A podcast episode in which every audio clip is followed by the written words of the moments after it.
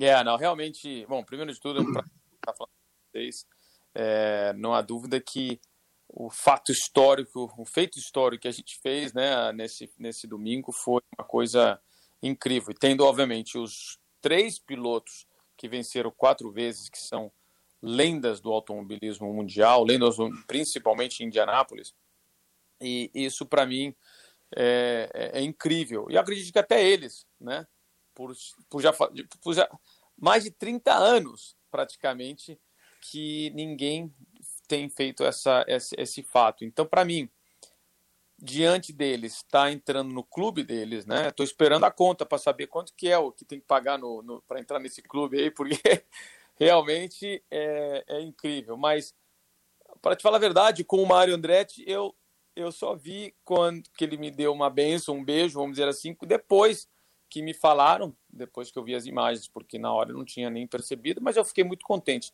pela, pelo fato de não só ele, como muitos integrantes de outras equipes, os outros pilotos. A gente está falando de um, um, um, feito histórico. Então, que bacana que as pessoas, por mais que você tenha seus competidores, espero que não tenham inimigos, mesmo se tenham, eles provavelmente viram que o respeito, mostraram respeito pelo fato de ter feito uma coisa uh, que há muito tempo não se fazia. Hélio, a minha pergunta vai sobre a corrida em si, a reta final, é, porque a gente sabe, tu és um vencedor, obviamente, que entrou na pista, é, pensou, planejou ganhar, isso a gente não tem dúvida. Mas o que que ali naquele final, naquelas últimas voltas, foi planejado, que na tua cabeça saiu um pouco do planejamento, porque óbvio, existem opositores, principalmente o Palu que brigou contigo ali até o final. Uh, teve alguma daquelas ultrapassagens que ele fez em você que não estavam muito planejadas? Tudo fez parte de um planejamento teu? Uh, quando você deu o último bote, era ali mesmo? Você gostaria de ter feito um pouco antes, um pouco depois? E depois de ter encontrado aquela fila de retardatários na frente, uh, conta pra gente o que que fez parte do teu controle aquele final de corrida e o que que de repente não fez, ou daqui a pouco tudo fez parte do controle, né? Olha, eu vou te falar uma coisa. É, eu praticamente a corrida inteira fui meio que penteando essa, essa prova, né? Como disseram, escutei dizer, todo mundo estava jogando dama, eu estava jogando xadrez. E vou ser sincero, eu estava mesmo, eu estava num, num, numa maneira que eu, o carro me deu umas condições de manter um tipo de estratégia diferente um pouco do pessoal. Isso me ajudou, obviamente, a, a escolher qual o momento correto de que eu podia armar e fazer o, o, o, o approach, como eles dizem assim, aproximação no momento correto. Um, a minha intenção não era passar na penúltima volta, para te falar a verdade, a minha intenção era para passar na última volta, na bandeira branca. E só que quando eu vi o retardatário, tinha visto um antes, mas ele entrou para o box, que foi, acho que o, o Rosenquist. Então abriu de novamente um, um certo gap que eu falei, não, ainda não é o momento.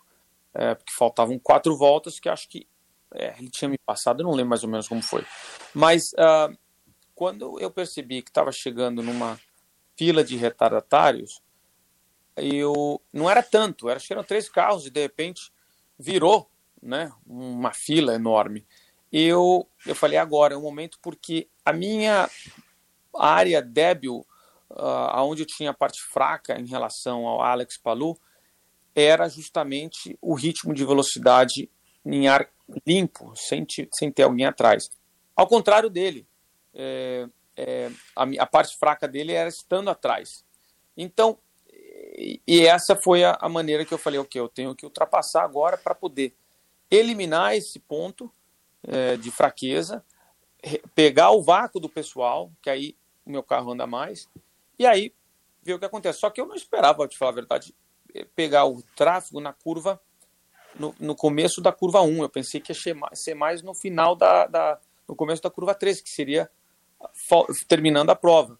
É, mas foi até bom, porque eu, eu, tive que fazer um certo timing, né, programar justamente não chegar muito perto dos outros.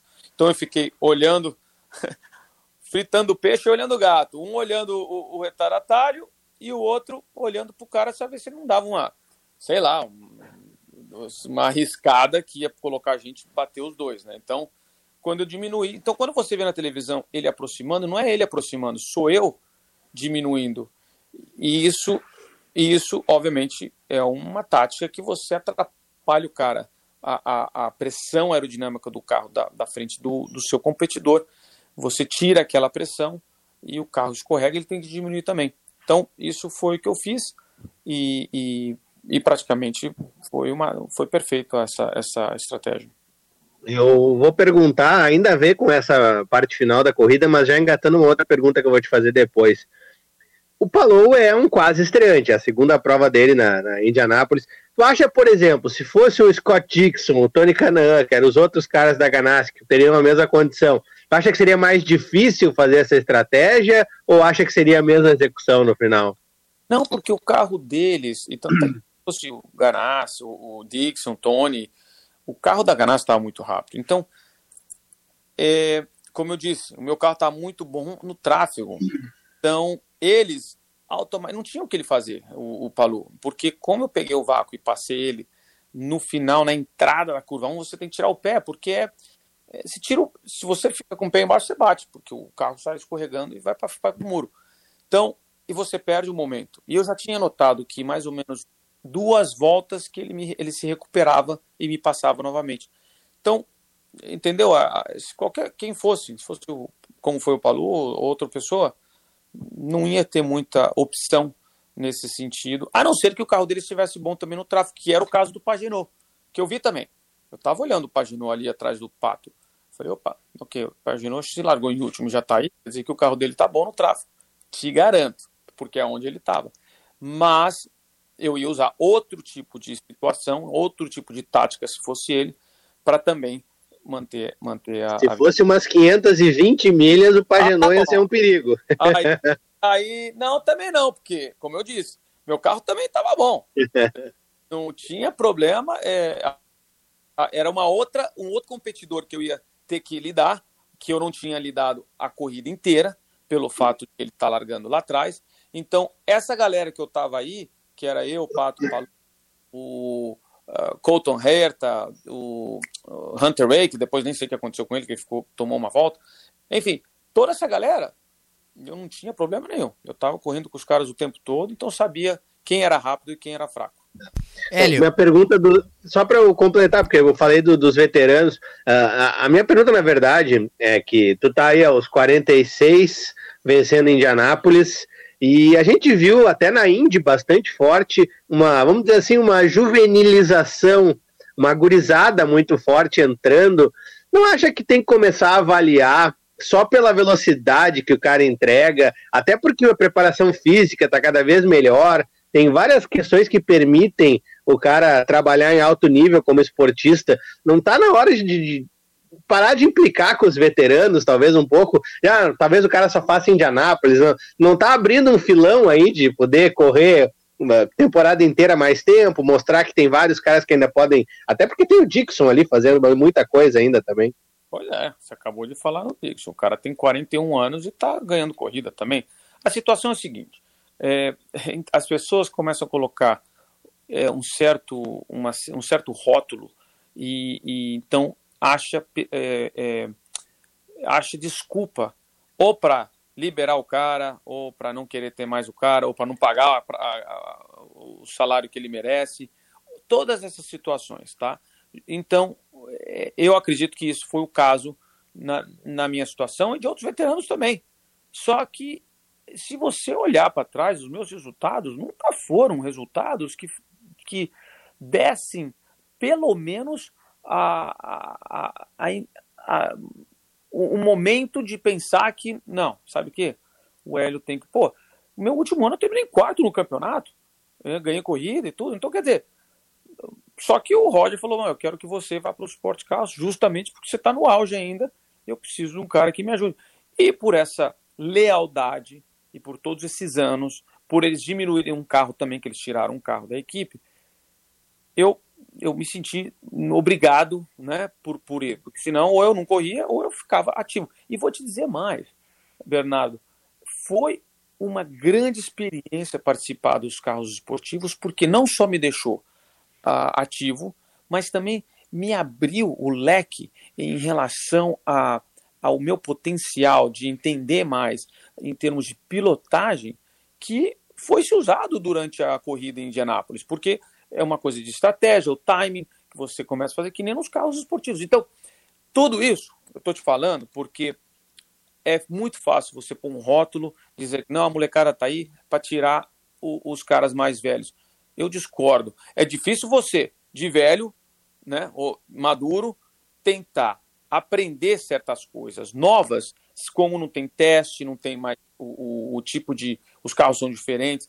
A maneira que tinha antigamente que você testava e se adaptava, você tem que ser mais rápido, você tem que se adaptar muito rápido. E até isso o, esporte, o carro esportivo me ajudou, porque lá você tem que sentar, não é, é o, é o seu carro com o seu companheiro, você tem que se adaptar de qualquer maneira. Então, para mim, eu ainda ainda não, eu mostrei, mas eu acredito que quem trabalha duro, não importa a idade que tenha, tem total espaço para seguir sendo tendo sucesso.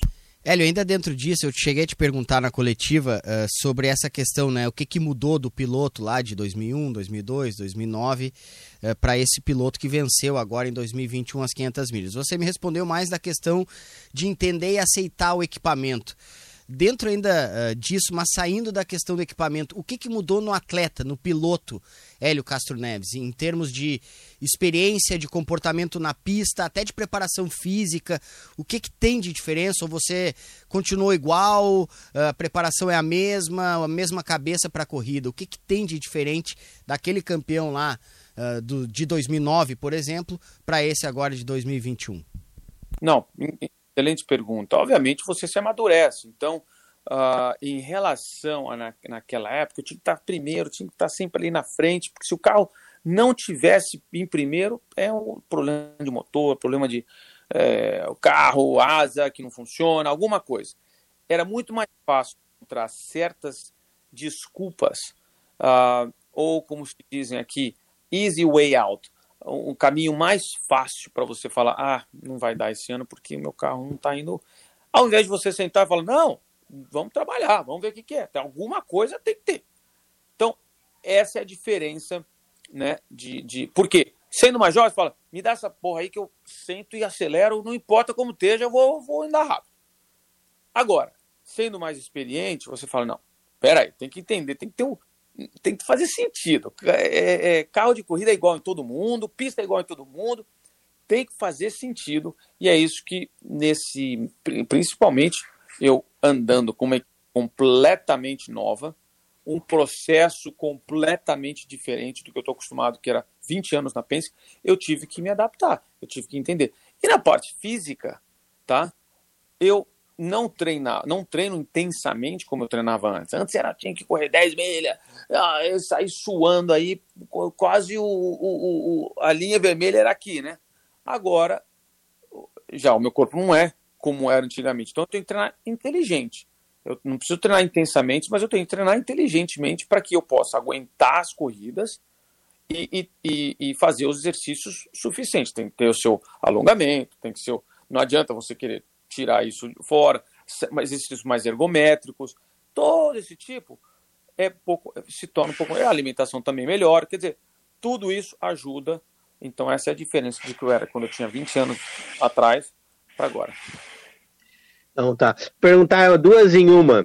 Uma complementar essa questão do que, que mudou. Mas onde é que vem a motivação depois de ganhar quatro vezes, ser campeão da INSA e ter ganho muita corrida na Fórmula Indy? Da onde vem motivação e aí eu vou perguntar de curioso, o que que, tu, que, que o Hélio Castronés tem vontade de pilotar ainda? Que ele não andou? Um carro, uma categoria, é, NASCAR, Pikes Peak, Rally? Tu já botou na cabeça o que, que eu queria fazer que eu nunca fiz e ainda dá para fazer?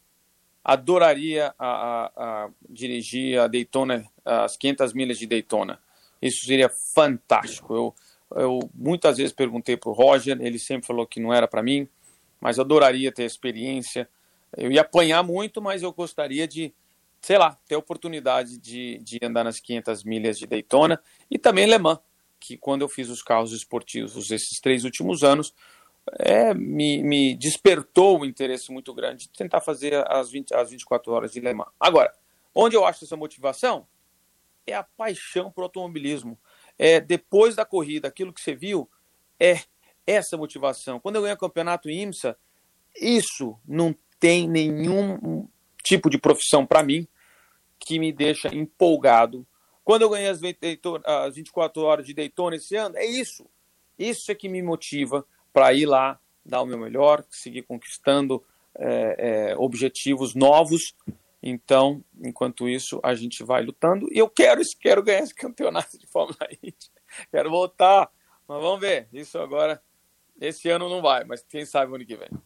Hélio, você falou né, na, na coletiva que conversou com Roger Penske, que conversou muito mais do que antes, quando pilotava na equipe dele e ficou cerca de 25 minutos. O que, que ele falou para ti, assim? O que, que ele, o que, que teve nessa conversa que dá para contar para gente, claro, depois dessa vitória absurda de, de quarto título de, de 500 milhas? Foi muito legal. O Roger é um cara apaixonado por automobilismo. Muita gente acha que ele é um, ele é um super uh, empresário, mas a paixão dele é automobilismo. Ele podia estar jogando golfe, usando o bacão dele aí, passeando, para onde ele quer, para o mundo inteiro. Mas não, cara, o cara tá, vai lá nas corridas, não só de Indy, de NASCAR, agora ele é dono da, da, da, da, da pista, ele é dono da, da, da, categoria. Quer dizer, você fala, meu, quanto mais esse cara, porque ele é, ele é apaixonado. A gente ficou falando da corrida, ele assistiu a corrida, ele soube é, o que eu estava fazendo, entendeu uh, que estava muito bom, os foram bons, que muita gente cometeu erros. A gente comentou, como nós estamos conversando aqui, batendo um papo, é, brincou ainda, falou, é, preste bem atenção no seu próximo passo, o que, você vai fazer. Eu falei, tranquilo, tranquilo que você, você é o cara, você é o primeiro a saber. E, e é verdade, eu falei para ele, você é família, né? Vocês praticamente me, é, me, me, cresceram, me, me ajudaram a crescer. E quando chegou no momento para mim, para eu seguir meu passo sozinho, eu estava preparado por causa da sua, de vocês. Então, valeu. Então foi muito legal, foi um papo bacana. Para a gente encerrar a pergunta final, Hélio, uh, depois de toda essa experiência, tu acabou de falar que quer muito ganhar esse campeonato de Fórmula Indy, tu conseguiu fazer um diagnóstico do que que precisa para ganhar um campeonato de Fórmula Indy? Faltou algo de carro, faltou algo de estratégia, faltou só sorte, Uh, tem uma receita que já tem na cabeça, assim, que assim dá. E se não faltar, vai. Eu acredito que talvez oportunidades que eu deixei de aproveitar é, em momentos uh, táticos eu não aproveitei, por isso que os pontos escaparam no final do campeonato. Então, talvez a IMSA me ajudou a olhar isso de uma maneira diferente então, quem sabe é isso que falta voltar. Agora tem que voltar o tempo todo, né? Não adianta só fazer algumas corridinhas que não dá para fazer nada. Mas seria importante estar tá de volta no circuito para voltar no ritmo é, mais constante para poder ter uma, uma performance decente. Hélio, para a gente encerrar de vez, é só agora para se despedir mesmo. Queria saber como é que tá a relação com o público brasileiro. É, muita gente aqui, a gente que trabalha com automobilismo, muita gente ficou muito feliz. Queria saber do contato nas mídias sociais, se você pudesse também deixar um recado para o pessoal aqui do 300 por hora e te agradecer, né? Primeiro por pela disponibilidade com a gente e por ter ganhado, claro, mais uma das 500 milhas. Hoje o maior vencedor orgulhosamente para gente todos, para nós todos aqui, o maior vencedor da maior prova de automobilismo, por favor. Olha, é, muita gente no Brasil, pilotos uh, que já não, não fazem não correm mais, uh, dirigentes de, de, de, das afiliações, CBA, uh, ah, gente, gente do, do, do meio, vamos dizer assim, as pessoas que entendem automobilismo, que fazem parte, que vivem, que são apaixonadas. Foi muito legal ter, ter visto isso. E até os, os pilotos competidores amigos, né? Foram, foi muito bacana você escutar e eles mandarem certos WhatsApps, vídeos, essas coisas. Isso foi muito legal. A imprensa também. Essa coletiva que nós tivemos outro dia, que eu acredito que vamos ter mais, foi muito bacana de ver que todos vocês estavam aí é, torcendo, apoiando.